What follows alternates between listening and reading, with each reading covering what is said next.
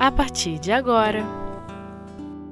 Gestos de Amor O Livro dos Espíritos Paraíso, Inferno e Purgatório Segunda parte Com William Jacob Olá, meus amigos do ESPNet, aqui é o William Jacob, da cidade de Uberlândia, Minas Gerais. E é com muita alegria que aqui estamos mais uma vez para colaborar com o estudo do Livro dos Espíritos. E a... hoje nós falaremos de duas perguntas, e claro, das duas respostas, a pergunta 1014 e também a 1015, bem interessantes. E elas já fazem parte ali já do finalzinho do livro dos Espíritos, ali no capítulo 2 do livro 4, em que Kardec aborda sobre as penas e gozos futuros. Tem mensagens belíssimas aqui nessa parte, eu super recomendo a leitura, a reflexão. E aqui nesse, digamos assim, no subitem, Kardec fala de paraíso, inferno e purgatório desde a questão 1011, em que ele vai é, fechar né, o livro tratando dessas questões. Na 1014, ele vai perguntar assim: que se deve entender por uma alma em pena? Quando eu li isso aqui, eu até achei que Kardec estava querendo saber de, das almas penadas, né? É, e a resposta é de que é uma alma errante e sofredora incerta de seu futuro, e à qual podeis proporcionar um alívio que frequentemente ela solicita vindo se comunicar convosco. Aqui eu achei interessante é, que Kardec coloca, né, uma alma errante e sofredora, ou seja, ela não, ela está no mundo espiritual, sofrendo, não tem muita certeza do que, que vai acontecer no futuro, e a gente acaba. So... Isso por si só já é um sofrimento, né, gente? Mesmo quando a gente está encarnado e incerto do futuro, isso por si só já nos provoca um tipo de aflição, um tipo de desconforto, de contrariedade. É normal. E aí, é, a, a forma como nós muitas vezes aqui na Terra buscamos para aliviar um pouco esse sofrimento é conversando com as pessoas, essa conversa pode estar no atendimento fraterno, virtual, como nós temos, por exemplo, é, aqui no site espiritismo.net, é, ou no atendimento pre, é, fraterno presencial nas diversas casas espíritas. É, embora nós sejamos espíritas, é bom destacar o papel também valoroso que muitos padres e pastores fazem nas suas igrejas, conversando com as pessoas que buscam um amparo, uma orientação, um ombro amigo. É, essa conversa para aliviar o nosso sofrimento se dá também quando nós vamos é, numa consulta com um psicólogo, por exemplo, né? aí na psicoterapia. Então a gente acaba precisando muitas vezes falar, expressar aquilo que nos incomoda, é, e a, a, simples manifestação por si só já nos representa um alívio. E com os espíritos isso não poderia ser muito diferente. Então, Kardec vai destacar que frequentemente né, esse alívio ele é conseguido quando os espíritos vêm se comunicar conosco. É uma das formas de se aliviar. Eu sempre digo que a reunião mediúnica tem esse papel do diálogo, né? E que é muito importante às vezes ignorado ou menosprezado pelos grupos espíritas que não dialogam com o espírito. Então esse, esse momento ele é bacana, é importante, não só para o espírito, como para os participantes, para os médiums, para aqueles que estão na condição de assistentes, de dirigentes. É um diálogo em que a gente vai perceber o, o sofrimento alheio, em que o espírito muitas vezes fala das suas angústias, dos seus problemas, e a gente está ali ouvindo, escutando aquilo, ou lendo uma mensagem que foi psicografada por algum médium, e a gente se coloca para refletir a respeito de tudo isso. Então, esse papel do diálogo é super importante. Agora, eu não posso deixar de falar também que a gente não pode simplesmente colocar essa, esse diálogo na mediúnica como sendo a única forma da gente ajudar uma alma que está em sofrimento.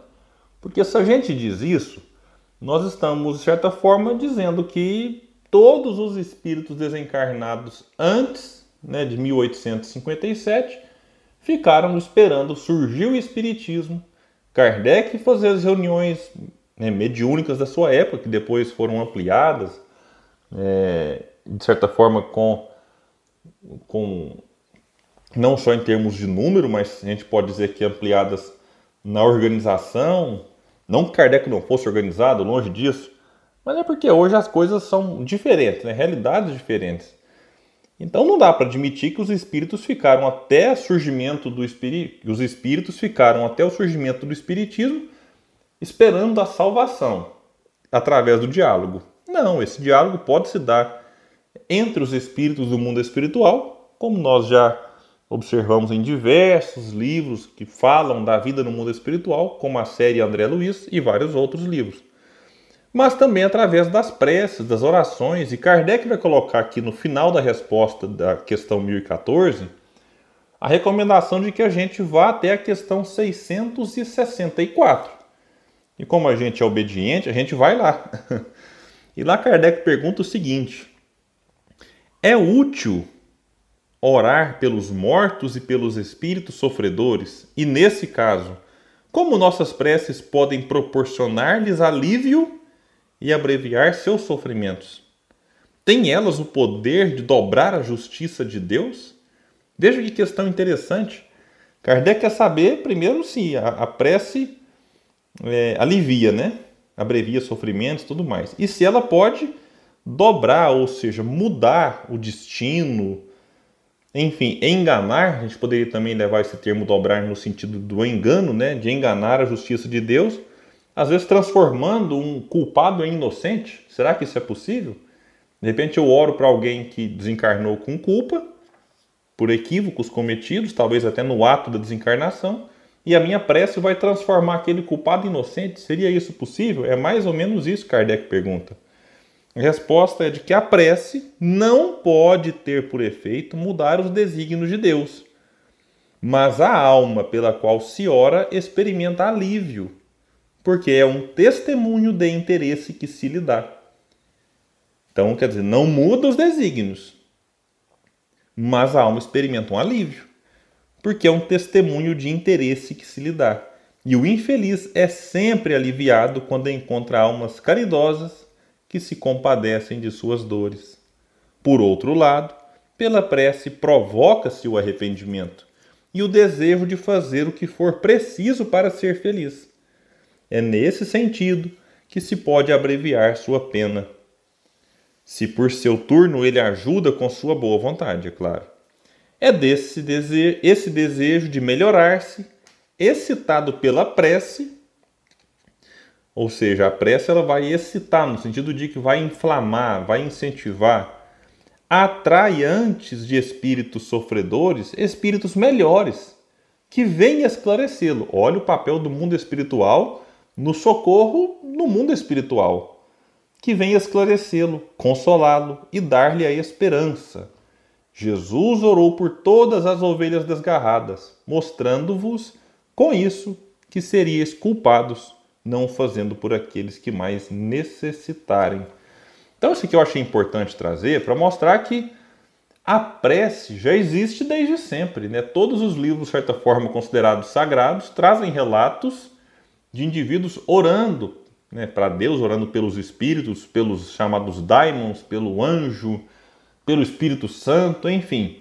Essa oração, ou a oração direta, eu quero conversar com meu avô, passar uma prece para ele, e esse contato vai se dar mesmo que não tenhamos um retorno, enfim, a pressa ela sempre existiu e ela é também uma forma de aliviar o sofrimento né, daqueles que estão, né, como Kardec vai colocar na questão, daqueles que estão em pena no mundo espiritual. E só para fechar, como uma curiosidade, bati aqui no Google alma penada. Eu citei no começo e fecho esse primeiro bloco do nosso estudo citando também que a alma penada é uma entidade do universo sobrenatural da mitologia portuguesa. Continua que as crenças populares reconhecem como sendo o espírito de pessoas falecidas que, tendo deixado compromissos por cumprir na vida terrena, regressam a ela sob enigmáticas transfigurações, apelando ao socorro e à oração de familiares e amigos. Como Denis gostava de dizer, né? por trás das ideias, às vezes absurdas, de algumas coisas estranhas, às vezes há um fundo de verdade. E nessa ideia de alma penada, mesmo com todos aqui os cuidados, dá para perceber que, no fundo, no fundo, reconhece a existência de um espírito, reconhece de que esse espírito pode estar em sofrimento e, acima de tudo, reconhece a importância da prece. Desta forma, nós encerramos né, o estudo dessa questão 1014 e convido a todos vocês para daqui a pouco voltar para a gente é, fazer o estudo da 1015.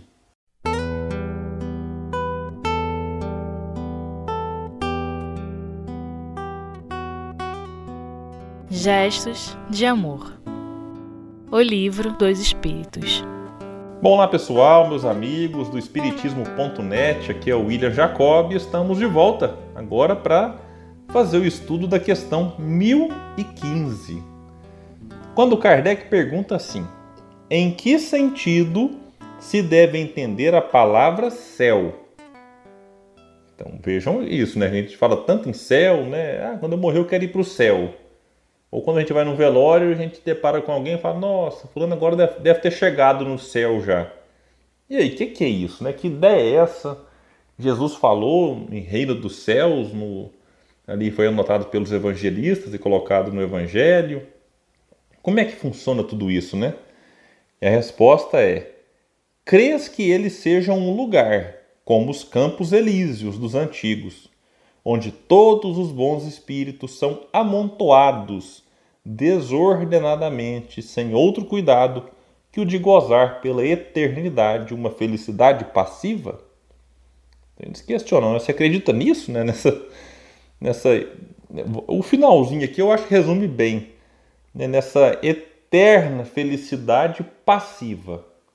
Você é eternamente feliz sem fazer nada. E esse é o conceito muitas vezes que se tem quando se fala em céu. Eu já conversei com algumas pessoas que acreditam nesse tipo de céu e eu falo assim, poxa, mas não seria muito sem graça não? Falar, ah, não, mas só de estar ali gozando de uma felicidade não precisa fazer mais nada, né? E eu falo, mas e se algum parente seu, por exemplo, não tiver merecido ir para o céu? Você vai continuar feliz estando lá, sabendo que já que nessa, nessa ideia só existe céu e inferno, né? Você ficaria feliz né, no céu sabendo que um filho seu estaria no inferno? Ah, não, mas é que eu já ouvi dizer que quando a gente entra no céu, Deus apaga nossa memória. Eu não lembro de mais nada, nem daqueles que, que eu gostava, daqueles que eu não gostava, daqueles que eu amava. Eu falo assim, puxa vida, né? Se a gente perde a memória, perde a lembrança, a gente vai ser feliz que jeito, né? É um negócio difícil, porque, é, enfim, vamos ler a resposta aqui, né? continuar na resposta. E os espíritos, eles perguntam, né, provocando, é claro, e respondem que não. É o espaço universal. São os planetas, as estrelas e todos os mundos superiores, onde os espíritos gozam de todas as suas faculdades, sem ter as atribulações da vida material nem as angústias inerentes à inferioridade. Então veja que os espíritos aqui eles vão admitir a existência do céu, mas não esse céu colocado aqui, como eu disse antes, né? Mas vão dizer que o céu é aquilo que a gente, de certa forma, enxerga. Então, não está errado a gente olhar para cima e falar, estou olhando para o céu. Ah, realmente, né? Aqui vai falar que é o espaço universal. Planetas, estrelas e todos os mundos superiores. Então é importante a gente considerar é, isso e, e tentar entender do porquê que nós, os espíritas, não admitimos esse céu de eterna contemplação e ociosidade. Porque essa ideia ela contraria a lógica mais simples daquilo que a gente vive aqui encarnado. Vejamos, meus amigos, quando a gente tira férias, por exemplo, 30 dias de férias. Normalmente a pessoa ela acha, ela espera ansiosamente essas férias, né? Aí com uma semana ali normalmente ela está começando a ficar procurando coisa para fazer. Primeiro que ela não fica de férias deitada ali em berço esplêndido, né, numa rede com a perninha cruzada. Não, ela vai estar tá sempre fazendo alguma coisa ou outra. Ela vai estar tá sempre buscando uma atividade. Mas chega um momento do período desses 30 dias que começa a dar saudade do trabalho. É claro que sempre vai ter aqueles que, que não sentem saudade. Estou falando de uma maneira mais assim, um pouco geral, né? Porque, de certa forma, a gente tem necessidade de fazer alguma coisa. Já conversei com pessoas que se aposentaram e elas falaram, William, no começo tudo bem, eu gostava da ideia de. Né, fiz algumas viagens, aí depois é, comecei a arrumar algum hobby, acordava, fazia algum, alguma caminhada, um esporte, lia um livro. Mas foi passando o tempo, eu Puxa, eu vou precisar fazer alguma coisa. Então, muitos às vezes voltam ao mercado de trabalho, começam a trabalhar também de maneira informal, outros se vinculam a alguma atividade voluntária, numa instituição espírita, por exemplo, e como as instituições espíritas precisam de voluntários, né, gente? Vamos realmente, vamos ajudar. Outros passam a frequentar algumas ONGs, alguma instituição filantrópica, um lar de idosos, um lar de crianças, vão fazer parte da equipe de voluntariado de um hospital. Enfim, a pessoa começa a querer cuidar do jardim, daqui a pouco está cuidando do canteiro, que já não está mais dentro da sua casa, mas já está lá no canteiro central, como aqui na frente da minha casa tem um, e eu vejo um pessoal que sempre gosta de cuidar, coloca ali um jardinzinho.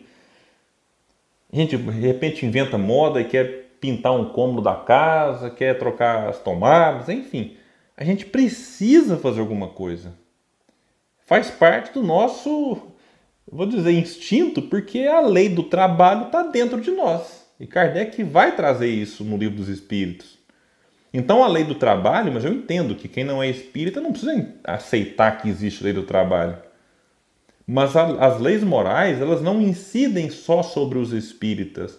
São leis naturais, leis morais que regulam o universo, que é composto por espíritas e por não espíritas. Então, a nossa reflexão aqui é baseada naquilo que os espíritos nos disseram e que vai nos ajudar a entender que se a lei de trabalho está. Né, a lei, lei de Deus estão na consciência, mas a lei de trabalho é uma delas.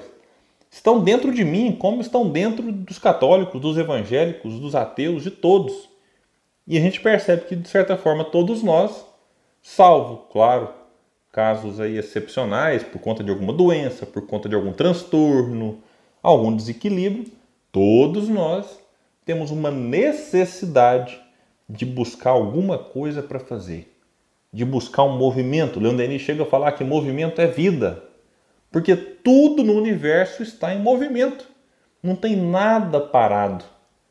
E por que que a gente acha então que vai desencarnar ou vai morrer, como vocês preferirem, e vai entrar num céu para ficar lá sem ter o que fazer, apenas contemplando, ouvindo como vai apontar alguns filmes, alguma, alguns livros, é, ficar lá deitado em algum lugar, numa nuvem, parece um algodão, ouvindo um som de harpa. Aí tem alguns locais que coloca ali um pezinho de uva, né? Porque é sempre citado também na Bíblia não vinculado ao céu, mas citado em vários momentos. Então a gente pensa que vai chegar no céu e vai ficar aí. Agora imagine, gente, vocês ficar ouvindo o som de harpa, deitado em nuvem. É, eternamente, quando a gente fala eternamente, a gente não tem noção do tempo, do que é eterno. Realmente, não dá para ter.